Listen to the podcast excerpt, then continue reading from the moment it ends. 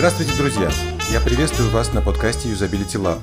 Этот выпуск подкаста мы записали на вебинаре банковского UX, который был посвящен использованию CUI, Conversional User Interface, в банках. Наши спикеры сегодня – Петр Савостин, руководитель проекта автоматизации обслуживания в Тинькофф банке, Михаил Попов, основатель и э, руководитель виртуального банка Токбанк – Наталья Балыбердина, руководитель направления развития цифровых онлайн-каналов Альфа-банка, ее коллега Юлия Вдовина, руководитель дирекции развития и поддержки обслуживания Альфа-банка, и Никита Филиппов, сооснователь Анна Маней. Здравствуйте, друзья!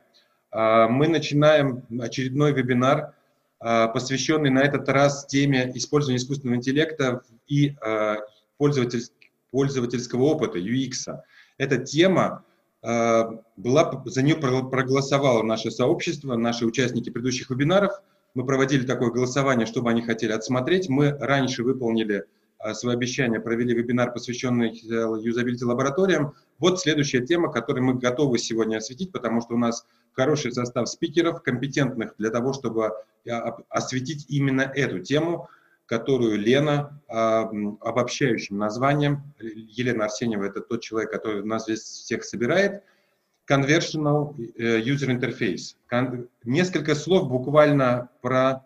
Если прогуглить на, на эту тему Facebook, то можно найти очень красивые и зажигательные публикации, как, например, на Хабре есть публикация, что такое CUI, а, и здесь вот два буквально абзаца прочитаю. Такие компании, как Google, Facebook, Amazon и Apple смотрят на CUI, Conversational User Interface, как на следующую ступень будущих коммуникаций с пользователями. Боты, использующие этот тип интерфейса, вскоре могут заменить приложения, предоставляющие пользователям возможность прямого взаимодействия с любыми сервисами. А, безусловно, для UX-еров, которые составляют основное ядро этих вебинаров, э, такая тема челлендж, потому что, может быть, уже пора завязывать с тем, чтобы делать э, приложение, может быть, достаточно сделать голосовых помощников, которые будут решать все вопросы. Сегодня с нами э, спикеры, которые помогут нам эту тему осветить и в ней разобраться. Петр Савостин, руководитель проекта автоматизации обслуживания в Тинькофф банке. Михаил Борисович Попов, основатель SEO виртуального банка Токбанк. Э, он, этот банк считается первым и единственным в России, банк, который в мессенджерах обслуживает клиентов с использованием искусственного интеллекта. Наталья Балыбердина, руководитель направления развития цифровых онлайн-каналов Альфа-банка, и Никита Филиппов, сооснователь Анна Маней. Недавно мы познакомились с ребятами, которые теперь в Лондоне развивают этот э, проект для индивидуальных предпринимателей в Великобритании. Э, спасибо, коллеги, что присоединились. И давайте мы с вами вместе посмотрим, а кто наша аудитория. А у нас есть опрос, а, на котором мы хотели бы, чтобы вы определились и сказали, занимаетесь ли вы conversional э, user интерфейсами, у вас на экранах появились а, доски для голосования, там есть всегда, мы демократичные люди, поэтому всегда есть опция пропустить опрос. Сейчас пока только я вижу, как идет голосование, Поэтому у меня есть самое время бросить пару бюллетенчиков за понравившийся мне вариант ответа. Я шучу, у меня нет такой возможности. Я более того лишен возможности голосовать сам. А, и там у нас есть такие опции, чтобы это для ютуберов говорю. А, да, я профессионал, работаю с диалоговыми интерфейсами. Да, я работаю, но это не является моей основной деятельностью. Нет, но я хотел бы овладеть навыками проектирования conversational user интерфейсов. И нет, но мне очень интересно, как развивается это направление. У нас уже проголосовало 81% а, наших зрителей. Наверное, можно, а, поскольку они прибывают, то процент иногда и снижается. Это удивительно для выборов.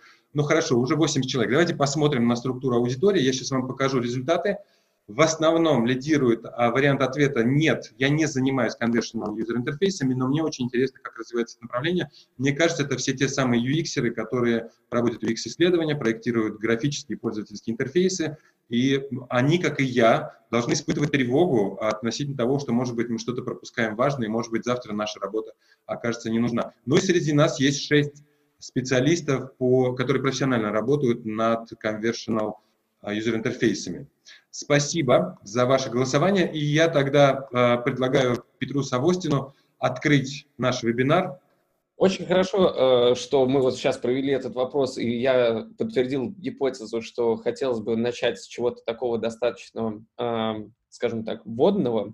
А, есть люди, которые еще не знакомы с этой темой, и поэтому как раз я ориентируюсь, хотелось бы тут пробежаться по базовым концептам, по тому, как в принципе эволюционировал SUI, как, э, SUI, как э, он развивался и развивается сейчас. А, ну, собственно говоря, я немножко расскажу о себе. Я э, раньше занимался машинным обучением э, в Тинькофф Бизнес, э, занимался абсолютно разными задачами, как э, там, кросс-сейлом, сегментацией, компьютерным зрением э, и там, автоматизацией продаж в чатах. Э, и помимо всего прочего был также продукт-менеджером чат-бота. Из бизнес-результатов за прошлый год удалось увеличить автоматизацию обслуживания в пять раз. И сейчас я занимаюсь автоматизацией обслуживания, в принципе, во всем Тинькофф. А именно этот проект еще называется AI Bank э, в сервисе. А, давайте я расскажу вкратце, что есть CUI. А, и, соответственно, это на самом деле некоторая объединяющая история двух компонентов искусственный интеллект и человека и диалоговый интерфейс. По диалоговым интерфейсам я здесь подразумеваю, это может быть как чат, мессенджеры, плюс еще там звонки, в общем, то, через что мы можем общаться. Ну и, соответственно, пользователи взаимодействуют с этой системой для того, чтобы получать ответы на свои вопросы. Одна из первых задач, которые, соответственно, здесь решаются, ну, э, именно частью связанной с искусственным интеллектом, это как раз э, автоматизация обслуживания. То есть э, это первое, что приходит на ум. И здесь, казалось бы, все достаточно просто на уровне концепта. То, что мы берем, анализируем, у нас достаточно много накопленных данных по чатам, а, и там, мы стараемся находить аналитически сначала закономерности, а, выделять тематики, а, создавать сценарии для пользователей для того, чтобы их вести, и обучать, соответственно, модель. Базово, э, как это действует? У нас есть, соответственно, диалоговый менеджер, в котором есть как раз модель, эти сценарии, пользовательские данные, которые нам позволяют персонализировать как раз э, сообщения для человека. А на данный момент э, наши боты, они отвечают, а именно закрывают полностью, то есть от начала до конца более 40% диалогов. И тут возникает абсолютно логичный вопрос. А, господа, а когда 100%? То есть мы как раз и сегодня собрались порассуждать, а вот, собственно говоря, когда уже мы придем к тому самому дзену, который мы все ждем. И тут есть один момент, собственно говоря. А, есть, если рассматривать модель, скажем так, в вакууме, есть пределы обучения.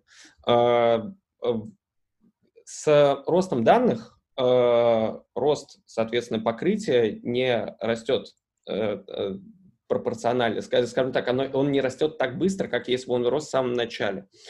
И на старте, имея там не сказать, что огромное количество данных, мы получаем достаточно большой импакт, а потом он начинает снижаться, переходить в линейный логарифмический рост. Это просто закономерность, которая наблюдается у всех.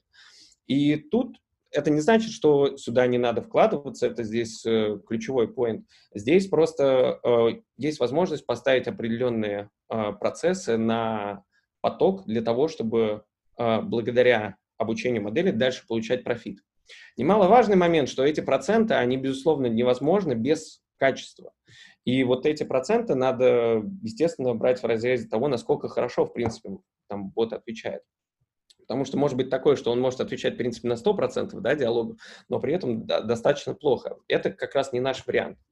И когда мы двигаемся в сторону там, обучения модели, мы на самом деле находимся в некоторой точке эквилибриума, где, соответственно, есть как операторы, так и искусственный интеллект. Искусственный интеллект, он э, обходит, скажем так, некоторые чувствительные случаи, которые могут вызвать некоторый негативный клиентский опыт, а но живой чат в таких случаях может подключаться и добивать. И сейчас в этом состоянии эквилибриума находится достаточно много людей. И, собственно говоря, если рассматривать модель в вакууме, казалось бы, то есть, ну, есть определенные асимптоты, которые там мы стремимся, да, и вот 100% как бы никак не достигнем. И возникает вопрос, а как же дальше решать задачу? И ключевой ответ – решать надо задачу еще попробовать по-другому. Посмотреть вне этого вакуума модели, вне, соответственно, чат-бота, а именно, то есть как раз вторая часть CUI именно диалоговые интерфейсы сами. Значит, что здесь я подразумеваю? Есть э, много разных способов для того, чтобы, э, помимо того, чтобы с помощью модели решать задачу автоматизации, э, можно начать улучшать сам интерфейс чата, мессенджера и подстраивать его так, чтобы упрощать, возможно, вопросы клиента и помогать им задавать вопросы. Ну, например, там, то есть виджеты, кнопки, кастомные клавиатуры, где именно мы подстраиваемся под тип ввода, который нужен клиенту в данном вопросе. Но это на самом деле не единственный способ, это, безусловно, хорошо, то есть такие uh, инструменты, они позволяют, опять же, играть как в автоматизации, так и в удобстве клиентском. Uh, немаловажный вопрос, это как раз связан с тем, что вот э, у нас есть автоматизация обслуживания, да, и опять же, то есть благодаря там кнопкам мы э, не сказать, что 100% получится достичь. Э, но на самом деле можно, опять же, расширить грани нашего понимания проблемы, и э, можно взять и увеличить пирог э, обращаемости. То есть, грубо говоря, если взять сейчас все сервисные запросы и представить в виде некоторого пирога, а, то придумывая новый функционал для пользователей, а в особенности функционал, который умеет только делать бот, а, можно увеличить этот пирог. То есть не только начинать отрезать автоматизацию изнутри, но увеличивать его в большую сторону, в объеме. И наш э, ассистент сейчас уже благодаря этому он обучился делать очень много полезных вещей для пользователей. А именно, то есть есть много новых возможностей, связанных с экономией, с переводами, с напоминаниями. Там э, мы э, подстраиваемся под проблемы клиента, которые у него могут возникать, которые, э, значит, э, операторы не способны сразу решить. Для нас это один, один, один из самых хороших, один из самых главных фокусов. И, собственно говоря, мы здесь, получается, увеличиваем э, полностью этот пирог, и э, здесь, на самом деле, немного другой подход к метрикам. Если в автоматизации обслуживания это был там процент закрытых чатов, то в данном случае это больше про истории, связанные с удержанием, потому что это новые сервисы, и нам важно, чтобы клиенты сюда возвращались. И нам важно, чтобы, соответственно, эти сервисы пользовались спросом. Собственно говоря, объединяет все эти скиллы наш голосовой ассистент Олег. А, и, собственно говоря, не, не менее важная составляющая, самое главное, почему здесь собрались, то есть во всей этой системе CUI, это пользователи. И тут есть тоже, собственно говоря, несколько э, интересных вещей, которые хотелось бы обсудить, а именно вопрос лояльности к искусственному интеллекту. Э, мы сталкивались как минимум, то есть не с одним кейсом, когда есть определенная аудитория, которая достаточно скептично относится к искусственному интеллекту. И тут э, Опять же, есть много разных вариантов, как решить этот вопрос. Для начала надо понять э, вообще, почему это происходит. Там, то ли это из-за качества, и надо, соответственно, модель улучшать, то ли есть, э, ну, это, скажем так, в меньшей степени, но гипотетически в будущем э, есть даже, собственно говоря, там определенная теория, что если искусственный интеллект будет настолько человечен, что, типа, ну, у пользователя может вызваться отвращение к самому а, продукту, просто потому что он очень похож на человека, это для него просто стрёмно. Вот. А, и здесь а, важно заработать как раз эту лояльность. А каким образом мы можем сделать? Это мы, если возьмем и начнем делать фичи, которые э, вызывают у пользователя вау-эффект и действительно решают его волю. Например, то есть э, как зарабатывали, там, в том числе мы лояльность. Там у нас появилась возможность возврата средств, то есть, короче, это бот сразу же решал. А, разного рода напоминаний. И э, есть очень много разных других вещей, которые позволяют как бы а, сделать так, чтобы аудитория поменяла свое мнение к нашему помощнику. А, опять же, касаясь пользователей, тут вопрос также стоит в целом в аудиторию. Просто вот у нас есть, соответственно, мобильное приложение, есть э, в нем чат, да, и проблема в том, что э, наша аудитория, она может сегментироваться по-разному. Есть старые и новые клиенты, есть там э, клиенты, у которых разные продукты, есть клиенты, которые отлич, отличаются по соцдему. И у разных групп есть разные привычки, и к ним нужен разный подход. А, некоторые, то есть, допустим, есть какая-то группа людей, которые не пользуются мобильным приложением, есть э, э, люди, которые там э, часто сидят, э, не знаю, в сервисах, но не заходят в чат, есть люди, которые часто звонят. И э, на самом деле ключом к тому, чтобы, собственно говоря, двигаться к CUI, это как раз персональная работа по отношению к каждому, э, каждой из э, этих групп. Единственный здесь маленький момент, здесь надо понимать, есть продукты, которые изначально уже начинаются, грубо говоря, с интерфейсом, который себя представляет а, чат или, там, не знаю, кнопку голосового ассистента. И там аудитория изначально уже привыкает к такому формату. А есть, э, условно говоря, приложение, в котором, то есть очень достаточно много сервисов, то есть там суперапы всякого рода, где, соответственно, если мы двигаемся в эту сторону, необходимо это делать итеративно, то есть сразу там обрубить это, естественно, не получится. То есть, э, и здесь как раз ключевой момент, что как раз UI — это не равно весь UI, который есть у пользователя, и необходимо изменять вокруг пользователя мир итеративно. А, а именно, то есть персонализировать и заниматься индивидуализацией всей экосистемы. А, цель все равно одна и та же, что в, в чатах э, только просто выходит за рамки самих чатов. И то есть эта история, она повторяется как у Siri, она тоже выходит за рамки как бы одного там экрана Siri, для этого уже есть отдельный там экран, связанный с э, шорткатами, а, а, и у нас, в свою очередь, тоже появляется персонализация а, под проблемы юзера. Петр, спасибо. Я обещал, что Алексей Любимов будет одним из первых, кто будет задавать вам вопросы. Вопрос звучит следующим образом. Вы смотрели, кто тот самый лояльный пользователь? Есть ли разница между пользователями 30-40 лет, жителя мегаполиса и жителя глубокого замкадия и так далее? А, скажем так, я могу сказать точно за сегментацию по возрасту, а конкретно за э, гео уже там историю, это пока лично я не изучал. Возможно, если здесь идет речь о конкретно голосовом ассистенте, лучше вопрос задать э, нашему продукту Константину Рубцову, который занимается именно конкретно голосовым ассистентом. Что касается самой аудитории, ну, просто понятное дело, что с возрастом э, меняется обращаемость, это точно можно сказать. Но по геопозиции, то есть э, здесь я пока информацию не готов предоставить. Можно я задам вопрос, который меня мучает очень сильно? А, люди, которые, ну вот, мне кажется, наиболее частая реакция, когда пользователь понимает, что он общается с ботом, это просьба переключить его на человека. А, ну, просто потому что там боту не доверяют, считают, что бот будет тупить, а вот а, персональное общение с человеком, оно лучше. И поэтому возникает некоторая дискуссия, стоит ли бота мимикрировать под человека, так, чтобы он был под реальным именем, чтобы его звали, например, Дмитрий Сатин э, и так далее. Или все-таки проводить раздел, чтобы он был именно как интерактивный помощник.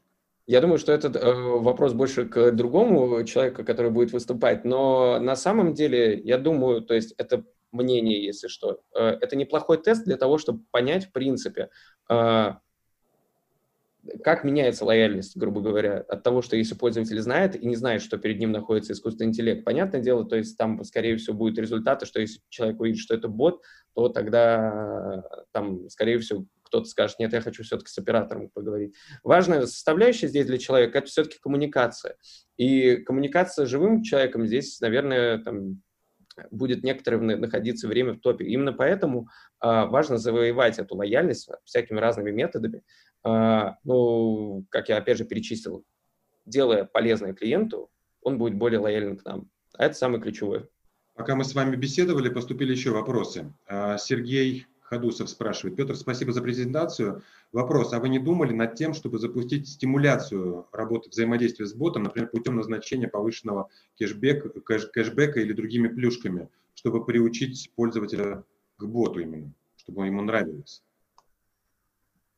Это хорошая идея, скажу так, но опять же, здесь больше, я так понимаю, про голосового ассистента, и я так скажу, я эту идею, если она там не в работе, я ее передам. Вот. Но на самом деле идея неплохая, то есть как-то стимулировать. Но вопрос, чтобы главное здесь не выбрал, не, знаете, это как есть, по-моему, даже некоторый анекдот, а, как один а, мужчина, по-моему, в Америке, если не ошибаюсь, у него э, на газоне играли дети. И он сказал там однажды, что я вам буду давать там по доллару, если вы будете продолжать играть. А потом, значит, он в один прекрасный момент перестал давать доллары, и они ушли с его газона. Вот, значит. И здесь вот главное не наколоться на такую вот ошибку, да, э, вот. Просто воспитая неправильные привычки, можно будет потом, э, будет сложнее откатить результат. Вот. То есть это где-то, да, возможно, хорошее, но с этим надо быть осторожным. Замечания некоторые там без вопросительного знака, поэтому, наверное, не вопрос, а комментарий от Алексея Любимого. Как можно будет ссылаться на рекомендации бота, если рекомендация дана не точно или непонятно, не совсем верно и привела к ошибке клиента? Ну, здесь про юридические последствия общения с ботом и его ошибок. Но, в принципе, ошибки и люди могут допускать. И говорить это правда, это правда, да. То, то есть за статистику я тут, конечно, не буду говорить, но э, и те, и другие допускают э, ошибки, просто вопрос, опять же, то есть мы же все здесь за CX, за клиентоориентированность. Когда возникают такие последствия, это должен быть некоторый постмортем, чтобы понять, в чем же была ошибка. И, естественно, надо урегулировать как можно быстрее вопрос с клиентом. То есть здесь без вариантов. Вот. Один вопрос поступил от зрителя из YouTube. Валерий спрашивает, ну тут вопрос такой, есть какие-нибудь интересные инсайты? Может быть, один, поскольку время все-таки нас поджимает. Петр, может, чем-то поделитесь своим профессиональным удивлением? Я просто скажу stay tuned, но, в общем, ну, про инсайты это, да, в общем, stay tuned. Хорошо. Ну, а, Алексей Любимов подсказывает, что на ошибку консультанта можно сослаться, сославшись на запись разговора и получить некоторый возврат. Но, в общем, э, общение с ботом более чем протоколируем, поэтому тоже, наверное, возвраты все возможные, если что-то пошло не так. Петр, спасибо вам большое. Пожалуйста, оставайтесь с нами, там могут задавать вопросы. А, я принял два варианта про барьеры. И ко всем людям обращаюсь в чаты, пожалуйста, пишите, что вы, что вы сами считаете актуальными барьерами. Потом проведем голосование, что из этого более актуально и приемлемо. Хочу передать слово Михаилу Борисовичу Попову из э, Токбанка. Действительно, Токбанк в этом плане отличается от всех банков. А, фактически мы всегда шутим, но в этой правде есть правда. В этой шутке есть правда, есть всего три типа банков. Вот есть а, как бы все три типа банков, и все остальные туда или сюда стремятся. То есть есть Сбербанк, он один такой как бы по размеру, уникальное монопольное положение. Что бы он ни делал, у него везде будет успех, просто за счет того, что объем людей такой, что там как бы любая конверсия дает уже объем денег, да. Есть Тинькофф, то, что он первый пришел в онлайн, мобильный и так далее. Вот есть мы на самом деле, потому что мы полностью в мессенджерах, у нас нет ни колл-центров, нет вот той всей инфраструктуры, которая есть у всех предыдущих банков. Все остальные банки, они либо стремятся быть Сбером, мы знаем их название и цвета, синие и так далее, либо пытаются там, красные банки пытаются догнать Тинькова, как бы попытаться вот быть тоже там на острие ножа в онлайне и так далее. Либо уже начинают смотреть, мы это видим там на Западе, на Азии тем более, на историю, как у нас, э, когда все идет уже в коммуникациях, мессенджерах, и, в принципе, э, старая инфраструктура вообще не используется. А, вот, ну, как бы несколько цифр. Там, вот сейчас только что у меня была там встреча, митинг по э, поддержке клиентов, и я каждую, каждую неделю меряю процент на конкретной неделе процент э, роботизации запросов. У нас на прошлой неделе было 78, это ниже на порядка 7-8 процентных пунктов, потому что были определенные инциденты новые, которые мы там еще не предвосхитили, и, соответственно, робот не знал, что там отвечать на эти вопросы, и поэтому 7%, то есть 78% это вот роботизация, уже обращение не просто за сервисами, а именно обращение в поддержку. Вот. Почему такой высокий процент и почему так все работает? Во многом потому, что изначально архитектура сразу создавалась так, что мы не роботизируем хаос, как это происходит э, в других банках, и пытаемся совместить там три подразделения, которые не дружат между собой, в единую какую-то красивую концепцию. Мы сразу исходим из того, что наш клиент, как космонавт, который летит на Луну, у него там помощи человеческой не будет. И нужно выстраивать все так, чтобы он сам все самостоятельно мог чат-боте решить и получить все ответы и двинуться дальше. То есть мы изначально не опираемся на инфраструктуру людей, как если что, они подхватят. Этого в концепции нет, поэтому все решения должны быть так, чтобы э, клиент разобрался сам. Это первая история. Вторая история, что мы анализируем входящие потоки обращений и понимаем, э, разбиваем их там на две категории. Часть обращений, и это мы можем, в отличие от многих банков, а, в силу того, что инфраструктура простая, плоская, и мы принимаем решение быстро здесь, как бы фактически там за короткий промежуток времени, то, что мы смотрим, если клиент обращается с каким-то вопросом, то мы изначально ищем источник этого а, вопроса, можно ли вообще его убрать, этот источник. То есть неправильная какая-то история с комиссиями или там непонятный какой-то текст или еще что-то. Можно ли вообще это исключить, чтобы у клиента в принципе не возникали эти вопросы? Не роботизировать ответы на эти вопросы, а в принципе их убрать. Поэтому там подвергается там анализу там все, что было до этой проблемы у клиента, там сайт какой-то, там, не знаю, общение с ботом и все прочее, сам продукт, его финансовые какие-то условия или какие-то характеристики, чтобы исключить вообще обращение клиента за поддержкой. Если это не удается, дальше смотрим, как это роботизировать так, чтобы действительно это было зашито в процессах, чтобы все-таки он, общаясь, уже видел все свои ответы, никуда не лез. И если это не получается, тогда уже роботизация непосредственно обращения в поддержку.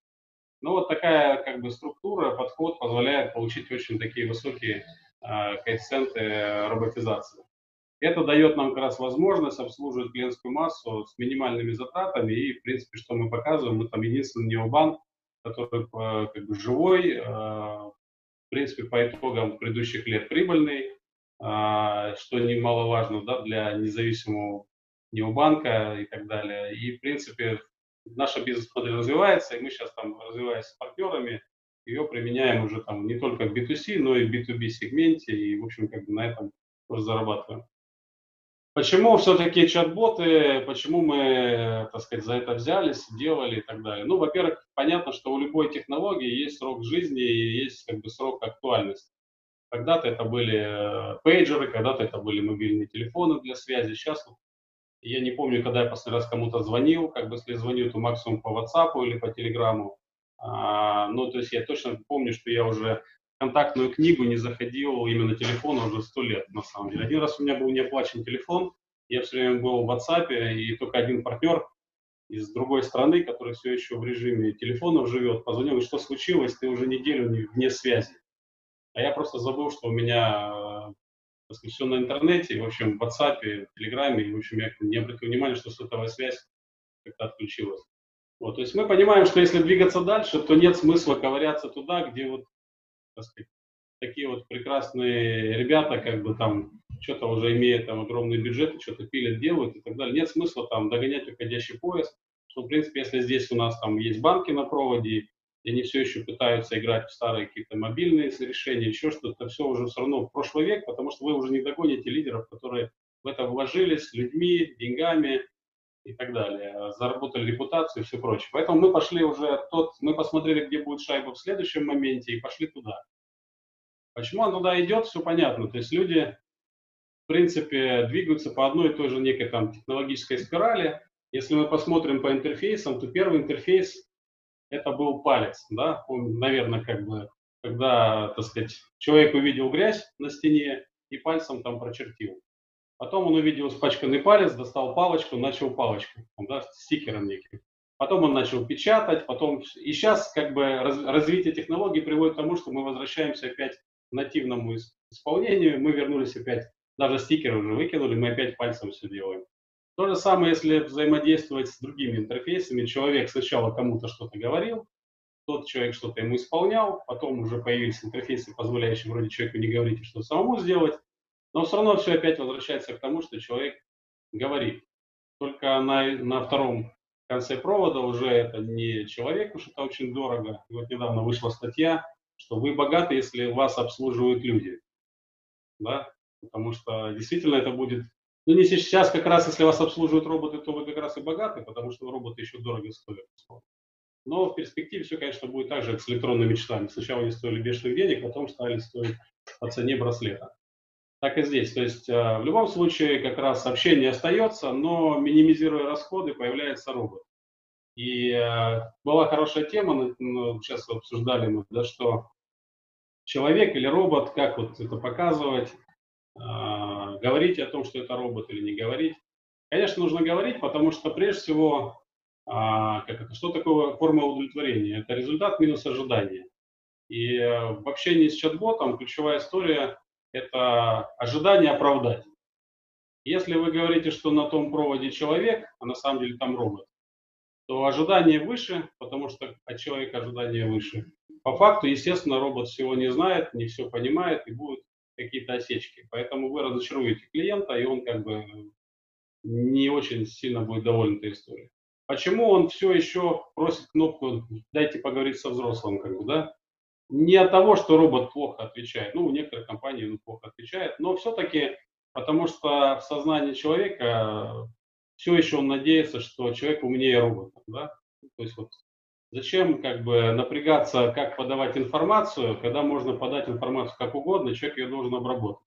А все-таки роботу как-то скармливать, ну, вроде как нужно с каким-то программным кодом ощущение, да, поэтому он жмет эту кнопку машинально, если она есть. Поэтому у нас формат в нашем там общении как раз эту кнопку спрятать как можно дальше и заниматься тем, чтобы клиент до нее так и не доходил и при этом был удовлетворен. Потому что даешь альтернативу, он ее все равно будет жать. Какой бы у тебя не был бы классный чат-бот и так далее. Просто так устроен человек. Что зачем мне общаться с машиной, если можно поговорить с человеком. А, чтобы со временем он, наоборот, при двух этих кнопках выбирал красную пилюлю, а не синюю.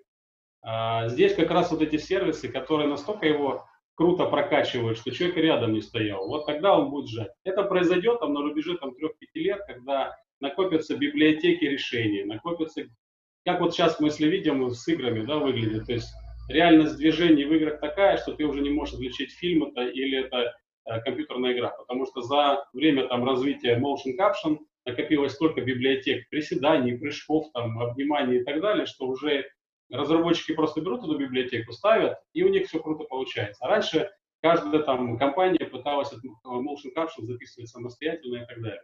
Так и с чат-ботами, то есть нарабатываются и сами платформы чат-ботов, в которых можно писать чат-боты.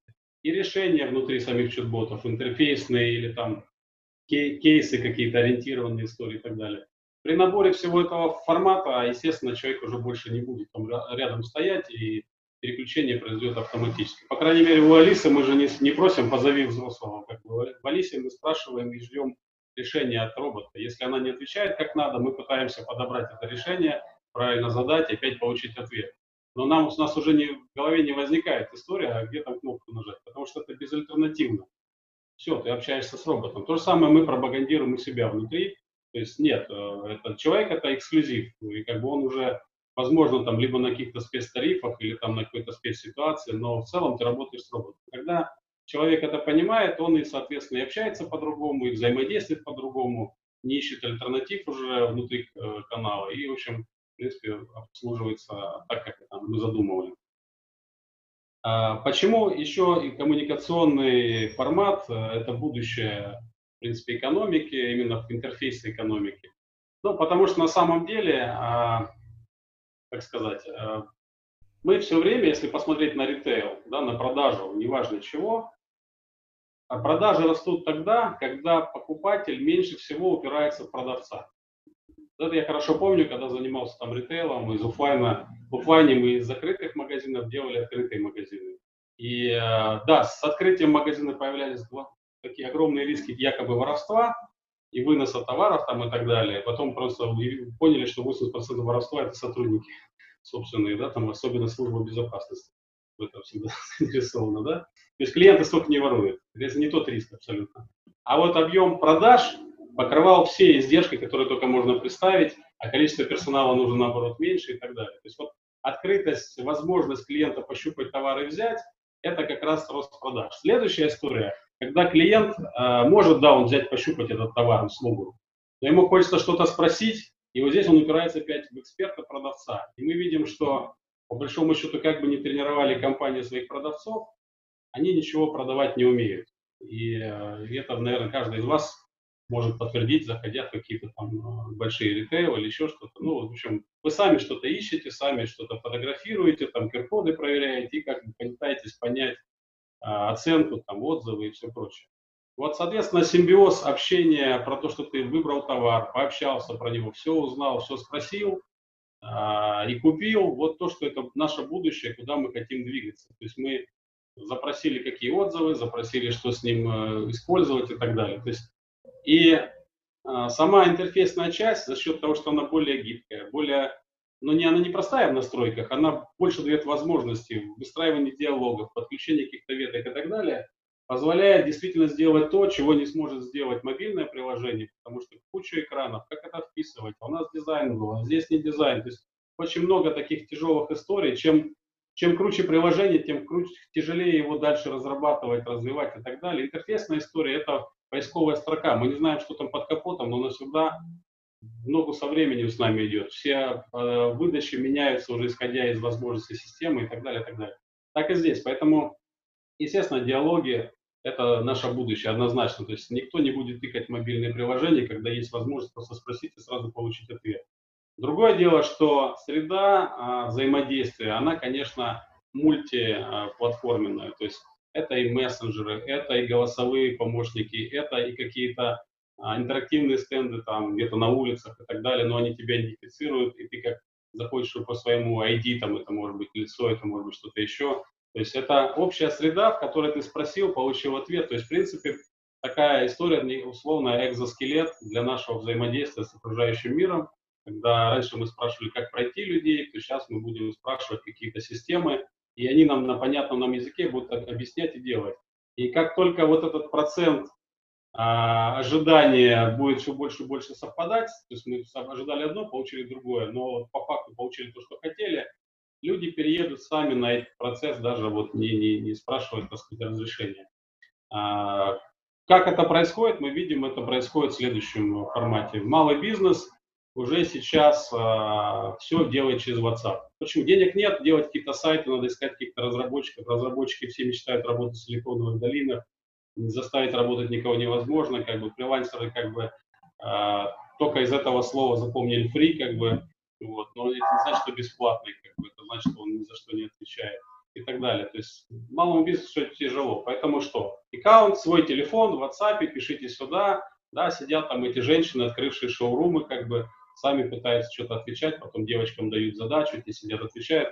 Но они уже продают через коммуникацию. То есть в Инстаграме показала, в Директе ответила, курьер приехал, отдал. Ну, все, сюда ставишь чат-бот, обрабатываешь заявки, выполняешь, все, масштабируешь свой бизнес. Поэтому они уже готовят почву, там, э, ноготки и прочие вещи, на реснички записаться вот сюда, как бы, то есть уже масса народу на самом деле живет в WhatsApp, все делает в WhatsApp, проводит сделки, как бы просто делает это через одно место, как всегда принято, как бы, но готовится к тому, чтобы система предложила им нормальный формат. Поэтому постепенно, постепенно бизнес, сначала малый, потом там, средний, и потом, наконец-таки, разродится и крупный, будет активнее внедрять системы коммуникации со своими клиентами. И не просто, как сейчас, это справочная информационная система, что как раз раздражает. Клиент не хочет просто спросить, клиент хочет спросить, купить решить свою проблему, а не просто узнать там ближайшее отделение где. Да? Вот в этом принципиальная разница.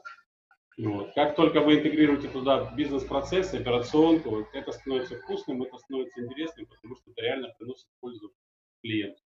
Вот. Поэтому в моем ощущении, то, что я вижу сейчас, то, что происходит, это действительно такая идет новая эра перестраивание этих всех историй, как бы это следующий шаг в развитии интерфейса, в развитии коммуникации с клиентами. Два шага, мы пошли сразу туда, другие пытаются из своего мобильного приложения сделать чат-бот и сделать э, мессенджер. Как бы. Ну, деньги разные, время разное, хлопоты разные. Ну, в общем, каждый имеет право на свои ошибки. Как бы. Мы не настолько Спасибо, Михаил. Ваш коллега Александр Новиков э, в чате э, отвечает на вопросы наших э, слушателей. Некоторые из них интересны и могут слушатели не заметить, что там идет переписка. Но, например, Василий Юрченко из Яндекс Денег спрашивает, как вы посчитали про 78%, Это клиент, который не добрался до оператора, или клиент явно выразил оценку, что ответ полученный действительно нормальный. Александр пишет, что из 100 вопросов на 78% клиент получил ответ и не требуется дополнительное взаимодействие, не, то есть он не переключился на оператора и не отвалился. Ну, все, все правильно Александр отвечает. То есть мы, в принципе, что делаем? Мы даже вручную еще просматриваем там э, выборку определенную. То есть что ответил чат-бот, э, что спросил клиент, как бы дальше дальнейшие действия клиента. Он дернулся, что-то еще искал, пытался перефразировать или, в принципе, увидел, э, понял и так далее. Вопрос, устроил ответ, не устроил, вот эти лайки, мы пришли к выводу, что они большей части бесполезны, потому что большая часть пользователей э, работает в режиме, как с тем э, мужиком, который борщ ел. Когда было соленое, как бы он молчал, когда не посолено, высказал жене, как бы, что не посолено. До этого было посолено. Так и здесь. Если все окей, то клиент ничего не жмет, его все устраивает, он побежал решать свои проблемы, он же не, его не задача лайки ставить. Если не окей, он и так начинает дергаться, писать другие запросы, выражать недовольство и так далее. Поэтому мы убрали оценку такую, совпал, не совпал. Мы анализируем просто реально, клиент э, решил проблему нашим ответом или продолжил какие-то дальнейшие действия, которые он пытается сделать, чтобы все-таки решить свою тему. Ну вот про казусы эм, путания робота и человека Константин Оснос пишет о своих впечатлениях, что вчера ему позвонил сберовский робот, и Константин не сразу понял, что разговаривает с ним не человек, и Константин начал говорить по душам с какими-то эмоциями, а потом, ну, в общем... Ну, это то, о чем я говорил, что не надо человека обманывать. Как бы ничего военного и страшного нет, признаться, что ему звонит робот, как бы, а, потому что если человеку нужно решить проблему, он будет решать. Но он, по крайней мере, поймет, с какой системой взаимодействия. Так, конечно, у него разочарование наступило, что его немножко обманули и так далее. Это вот люди не любят это. Да, но здесь еще вопрос от Павла Митина, насколько клиенты Токбанка э, довольны ботами банка. Ну, Александр ответил, что в целом довольны. А, Я бы сказал бы так, что ключевой вопрос всегда в банке э, приходят за одним, уходят из-за другого. Как бы. Поэтому чат-боты и интерфейсы – это то, что работает, и люди пользуются, вопросов нет. Всегда, если какие-то претензии есть к банку, то это всегда какие-то финансовые комиссии, вот Сбербанк выбил переводы платные между собой и так далее. То есть Люди хаят обычно всегда из-за денег, из-за финансовых каких-то условий, из-за ухудшения условий. Мы там в свое время там и то, что сейчас другие банки делают, активно порезали там кэшбэк историю, как бы, поскольку она абсолютно на первом этапе она нужна, потом она не нужна, приходят уже другие пользователи, которые приходят не только из-за кэшбэка, приходят уже из-за удобства, и выкидывать на ветер деньги абсолютно не нужно, как бы, поэтому эта программа срезается. Естественно, те а, люди, которые работают только по, по 80 карточек, у них там кошельки, они из каждого банка гоняют деньги, чтобы какой-то доход себе обеспечить, и там участвуют в группах, кэшбэкеры и так далее. Естественно, они недовольны там, как бы, и так далее. То есть здесь всегда в комплексе нужно смотреть, но за чат-бота сильно никогда нас не били, потому что он, в принципе, решает вопросы и переводит деньги, принимает деньги, показывает финансовую информацию. Сейчас мы вот запустили Баффета, помощника по финансовым советам и так далее, тоже как бы развиваем эту историю тоже очень полезно. Агата Южакова спрашивает, планируете ли вы расширять конверсию пользователей? В данный момент, по ощущениям, вы нацелены на людей до 40 лет. Ну, на самом, на самом деле, как это, ты можешь ну, как это, нацеливаться на одно, а по факту у тебя все равно там у нас самому пожилому клиенту, по-моему, 72 года, что ли. есть, ну, потому что его там дети пользуются картой, ему дали карточку пенсионную фактически, на нее отправляют деньги, он им транзакцию ну, баланс запрашивает, хотя баланс у нас в нотификациях прилетает. Ну, а, здесь ядро, а ядро оно у всех такое, платежеспособное, интересное, живое, меняющееся ядро, это там 30, 40, 45 лет, и как бы не по возрасту, а по активности, по желанию что-то узнавать новое там, и так далее, и с деньгами. Вот. А, в принципе, если у тебя это ядро есть, ты уже прибыльный, ты уже сказать, хорошо себя чувствуешь. Если нет ядра 20-летних, просто завтра у тебя не будет клиентов. Да? Вот. Но они немного приносят дохода, в основном как бы это там около нуля как бы эти карточки. Но они будущие клиенты, их нужно иметь обязательно в портфеле. Вот. Более старшее поколение, да, там, ну, они уже кем-то вовлекаются в, в наш банк, не являются инициаторами.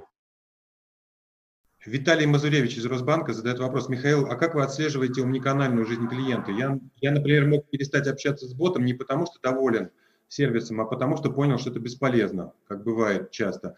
А, плюс я мог уйти в другой канал или пытаться решить проблему э, вплоть до поста в социальных сетях. Ну, на самом деле, э, у нас многоканальность не такая широкая, то есть у нас мессенджеры, если он в одном мессенджере ушел в другой, но в любом случае в едином канале общения с ним видим, что он продолжил общение. А процессы, которые задаются через соцсети, мы тоже анализируем, потому что для нас как раз форс-мажор, человек должен был все в чат-ботах решать. Поэтому мы это отслеживаем, я как бы в целом ситуацию смотрим. Как бы. А если он не стал пользоваться картой, это тоже видно, он перестал транзачить по карте и как бы здесь все.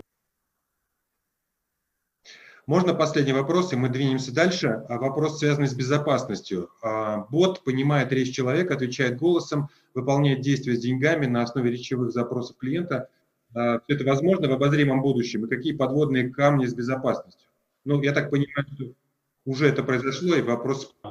Да, э, да, уже это произошло. А, формат в том, что а, в любом случае бот, когда что-то делает, он просит подтверждение и показывает, что он собирается делать. Отправить на деревню дедушки деньги невозможно, поэтому это не так ситуация, что он что-то сказал, и деньги улетели. Он сказал, клиент увидел подтверждение, что он делает, сказал, да, окей, подтвердил кодом, и деньги ушли. У нас за всю историю ни одного кейса не было, что клиент пожаловался, что он что-то другое говорил, а бот что-то выполнил без его распоряжения. Потому что так архитектура заложена, это вообще в принципе невозможно. А тогда можно еще мой вопрос личный? А вот обычно все боты построены по принципу запрос-ответ. То есть пользователь должен сформулировать запрос, и бот будет на него реагировать. И пока я не видел таких вот ботов, которые бы первые приставали бы клиенту или сообщали бы о чем-нибудь проактивно. Может быть, я не все видел, не, ну у нас Баффет как раз так и делает. Э, просто с этим нужно очень аккуратно работать. То есть э, нельзя превращаться в спам-машину. Вот, нужно быть вовремя там, где это ожидают. Поэтому у нас как бы событийный банкинг, мы привязываемся к неким событиям и там инициируем э, общение от робота к человеку. Я это вспомнил. Вот. Да, извините, что перебиваю. Я это вспомнил с тем, а. что мошенники обычно как раз и проактивны. То есть они что-то присылают. Вот прямо перед вебинаром мне звонили, говорят, подтвердите платеж на 5000 рублей. То есть это ну, бред явно с точки зрения знающего человека, но это явно мошенник, который меня вовлекает в какие-то авантюры. И в этом смысле тоже, э, наверное, возможная проблема с безопасностью в случае вот проактивного э, работы бота и приучения к тому, что пользователей, что бот может обращаться с чем-то, с какими-то вопросами, это перепутать э, канал да, мы об этом в самом начале этот риск рассматривали. Не буду его озвучивать здесь, как мы его решили, но мы его решили. То есть э, пользователь абсолютно увидит, что это не, не тот вообще формат и э, вообще абсолютно не его данные. Поэтому у нас, говорю, слава богу, никаких таких кейсов. При желании, с банкиру у нас были истории, когда нашим клиентам, э, которые в банкиру что-то писали, тут же обращались якобы от официальных служб поддержки и так далее. Но мы учим всех, наших пользователей, что мы не звоним клиентам никогда, мы никогда им не пишем ни по каким а, форматам, кроме общения в чате. И даже когда они звонят нам на телефон, у нас есть телефон, но он роботизирован, мы обратно заворачиваем его в чат-бот. И все как бы. Если только у него там какие-то кейсы, есть там инцидент, я потерял все, я вообще не помню, кто я такой. И там запускается определенная процедура. Как бы. Но она очень эксклюзивная. Чаще всего человека возвращает в чат-бот, и он продолжает взаимодействовать. С банком решает свой вопрос. Михаил, спасибо вам большое за очень интересный рассказ о том, как вы решаете вопросы в Токбанке. Я хотел бы запустить небольшой опрос среди слушателей а в вашем банке, поскольку здесь много есть сотрудников российских банков, они, собственно, сейчас задают нам вопросы, а, а как conversational а, user interface в вашем банке реализован? А в каком виде он присутствует. И здесь, э, по сути дела, два вопроса с подвопросами. Это голосовой помощник, э, э, реализованный как-то своими силами, или голосовой помощник, интегрированный с внешними платформами, например, с Алисой. И аналогично чат-бот, своя разработка или чат-бот на внешней платформе. Ждем окончания опроса. Сейчас 30-40% проголосовало. Давайте дождемся до 50%, и я покажу результаты это будет примерно 60-70 человек, вполне репрезентативно.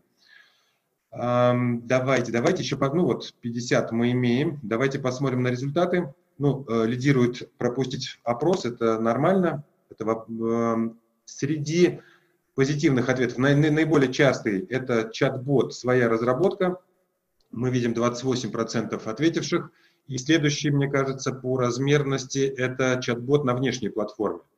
А голосовые помощники только, в основном только своей разработкой занимаются. Только два участника нашего опроса сказали, что у них э, голосовой помощник интегрирован с внешней платформой, такой как, например, Алиса или Алекса или Google Assistant. Ну вот если позволите, я тут и маленькую ремарку сделаю относительно своей разработки. Я всегда к этому скептически отношусь, когда банк э, вкладывает ресурсы в IT, если, в принципе, он не заточен как IT-компания. Но э, хочу сказать, что многие просто не представляют, как глубока заячья нора, вот эта кроличья нора, как бы чат-боты и эти системы голосовых интерфейсов и так далее. Многие думают, что это какая-то шарманка с двумя вопросами и ответами, начинают в это идти и просто убивают время и деньги. Поэтому это серьезная разработка со серьезными специалистами, более даже крутыми с точки зрения мышления, чем разработка мобильных приложений, потому что здесь все-таки голосовые интерфейсы коммуникации, они, а, ну, условно говоря так, даже написанный текст в чат-боте не гарантирует, что человек, читая его, поймет, о чем сказано. И более того, может его исковеркать, исходя из своего прежнего а, опыта. То есть, э, если, допустим, банки требуют какой-то на каком-то шаге какое-то действие, а вы в чат-боте это не требуете, но что-то, допустим, написали, ни в коем случае не отправляйте свой телефон, ну, к примеру, то пользователь, исходя из опыта прежнего взаимодействия с системами вообще, интерфейсами и так далее, отправит свой телефон или отправит номер карты или еще что-то. Поэтому здесь еще больше требований к людям, чтобы они понимали, как человек читает, что он читает по горизонтали, на какие вещи он ориентируется и так далее, чтобы это работало. Это даже сложнее, чем просто нарисовать красивую формочку интерфейса, который тоже требует мозгов, чтобы люди этим пользовались и так далее. Поэтому это очень сложная разработка, особенно это видно на этапе год-два. Вот на этапе год-два происходит разрыв, и многие банки могут столкнуться с тем, что дальше строить они не смогут, потому что ничего умного не могут сделать. А то, что сделали, это неприемлемо, потому что конкуренты их обошли просто на, на повороте, как бы, потому что либо очень много денег в это вкладывали, либо с правильными ребятами запустились. Вот и все. Спасибо за комментарий. Мы движемся дальше. У нас э, две милые дамы э, будут сейчас выступать. Юлия Вдовина и Наталья Белыбердина. А девушки, подключайтесь, я пока расскажу, кто вы. А, Юлия Вдовина, руководитель дирекции развития и поддержки обслуживания Альфа-банка. Наталья Белыбердина, руководитель направления развития цифровых онлайн-каналов Альфа-банка. А, с э, Юлией мы познакомились на внутреннем мероприятии Альфа-банка, посвященное клиентскому опыту, и там как раз анонсировали э, сегодняшний вебинар. Наталья, Юлия. Да, добрый день, коллеги. А, Юлия сегодня с нами, но докладчиком буду одна. А, в случае каких-то вопросов постараемся ответить вместе. Что ж, хотелось бы тоже поделиться своим опытом, опытом клиентским наших клиентов в чате с чат-ботом. Действительно животрепещущая тема, а, и, наверное, хотелось бы порассуждать не только о том, что лучше человек или бот, а, но и рассказать про то, какие основные подходы, какие инсайты к обучению нашей модели чат-бота мы а, для себя уже выделили, что уже применили, в то же время с какими проблемами столкнулись и продолжаем сталкиваться по сегодняшний день. И самое главное, конечно, какие подходы используем для того, чтобы полечить их чтобы клиентский опыт а, у нас а, был на высоте. А, наверное, хотелось бы начать с самого простейшего и очевидного для всех. Какой же основную ценность для банка несет вообще чат-бот и автоматизация диалога? Понятное дело, что за счет автоматизации банк сокращает издержки в контакт-центре и снижаем нагрузку на канал. За счет того, что полуавтоматизируем сессии, мы можем экономить на уменьшении времени диалога, а за счет понижения контакт-рейта у нас происходит а, онбординг а, чат-бота клиента в мобильном приложении. Таким образом, вырабатываем у клиента, пытаемся да, навигировать его на приложение, делать какие-то элементарные вещи самостоятельно, то, что удобно, можно сделать самому. И, конечно же, самое главное – это увеличение и повышение качества сервиса повышаем скорость обслуживания и повышаем качество обслуживания. Это все прекрасно, и, конечно же, автоматизация диалогов, сокращение издержек э, горят, э, так скажем, красным пламенем перед банком. В первую очередь, конечно же, цель достигнуть как можно больше а, этого KPI, но не забываем о сервисе. А, Понятно, для клиента хорошо получить быстро ответ, получать качественно. А, но как распознать и вообще понять, а что именно для клиента а, необходимо, какие боли у него есть? А, конечно же, нужно изучать диалоги, поэтому для того, чтобы как можно глубже погрузиться в голос клиента, в банке был внедрен инструмент, который называется Voice of Customer – с помощью которого, собственно, мы и замеряем качество клиентского сервиса. А, здесь а, наша команда на систематизированной и постоянной основе теперь обрабатывает обращения клиентов, которые они оставляют в момент диалога общения с ботом. Мы говорим, можно оценить как бота, так и оператора, мы говорим про бота. Можно оценить бота в момент общения, так и по завершению диалога. Причем вот эти две разных методики, они для нас отличаются, потому что когда клиент уже завершил диалог, когда ему спустя какое-то время пришло кушать смс-уведомление с просьбой оценить, возможно, что-то переосмыслил, остыл, может быть, наоборот, э, эм, стал более разъяренным, да, и выразил полностью свой негатив. Ну, самое главное для нас, на самом деле, в этой оценке получать, конечно же, негативный фидбэк, а, помимо хорошего, получать негатив и работать с ним. Для этого и создан а в момент диалога клиент, а, что называется, а, на эмоциях, да, тоже выражает эмоционально в комментариях то, что все-таки его беспокоит и чем бот ему не угодил. На самом деле здесь проводим уже который месяц достаточно глубинный анализ, и хотелось бы с вами поделиться, какие основные боли для клиента, клиента мы выделили для себя. Клиент не получил ответа на свой вопрос или вопрос был не решен. А, на самом деле может относиться как будто как оператору, но если говорить про бота, то здесь а, первый вариант, да, мы все-таки предоставили ответ, но он был недостаточно глубоким, а, поэтому у клиента снова возникли вопросы, а на, спрашивание мы не смогли четко и понятно, подробно ответить, пришлось вызывать оператора. Либо же бот ответил все верно, и по процедуре да, ответа было все было достаточно и понятно, но при этом а, допустим, какие-то функции мобильного приложения не позволяют клиенту какую-то операцию выполнить. А, в любом случае все это сказывается на клиентском опыте, и отсюда негатив. А, про вторую основную боль, то, что клиент не хочет общаться с ботом, нужен человек. Это достаточно частая просьба, переведите, оператор, прошу немедленно, нужен человек. Стараемся с этим работать, но работать а, не так, чтобы переводить по первому зову. А по первому зову я имею в виду, когда клиент заходит чат и, что называется, ноги сразу требует оператора. А здесь мы не совсем правильно видим переводить на оператора, потому что, вероятно, клиент сейчас общается в разных каналах с разными банками, телеком, а, такси и так далее, много, много разных сервисов, присутствует. Бот, поэтому, конечно же, есть некоторые требовательные клиенты, которые хотят сразу а, поступить на человека, но все же не забываем о нашей автоматизации, поэтому с помощью специальной обработки диалогов, модулей, которые мы специально разворачивали для этого дела, мы понимаем, пришел клиент уже после оператора или вот просто первый раз за долгое время зашел, сразу требует человека. То есть когда он только просто сразу зашел, мы не переведем. Если же все-таки это до этого был диалог на операторе, а, или он общался с ботом и требует человека, значит, мы что-то да, с чем-то не справились, мы учитываем контекст, скажем так, а, предыдущего диалога, и клиента мучить не будем, соединить с оператором. И негатив к банку, здесь а, на самом деле разный фидбэк приходит от клиентов, применим к боту в том числе, просто какие-то нецензурные выражения, ругань,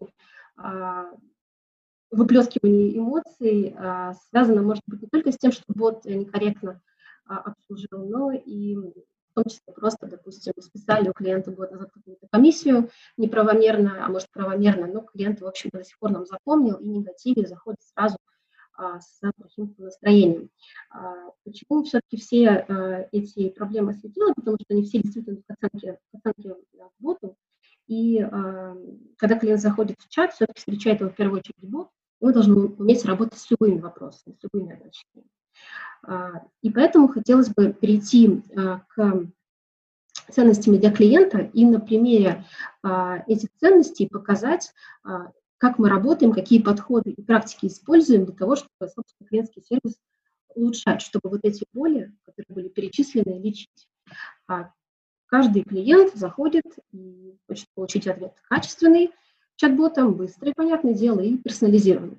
А, давайте, раз уж э, до этого сейчас говорили про качество, подробнее, опять же, сюда погрузимся. А, про Voice of Customer, про оценку голос клиента я уже рассказала, что а, был внедрен такой инструмент, и, собственно, вот эти боли, которые мы для себя выделяем, это с помощью него. Также мы проводим на анализ тональности на нашей модели. Сейчас э, в активном э, работе над этой практикой, потому что важно понимать настрой клиента, не только нецензурные выражения, да, но и в принципе, если негатив какой-то, то не стоит а, добивать его еще ботом, а, все-таки связаться с оператором. Про разметку диалогов и мониторинг качества ответов. А, здесь делается для той цели, чтобы сравнить, насколько ответ бота действительно относился к вопросу клиента, насколько он его полностью покрыл.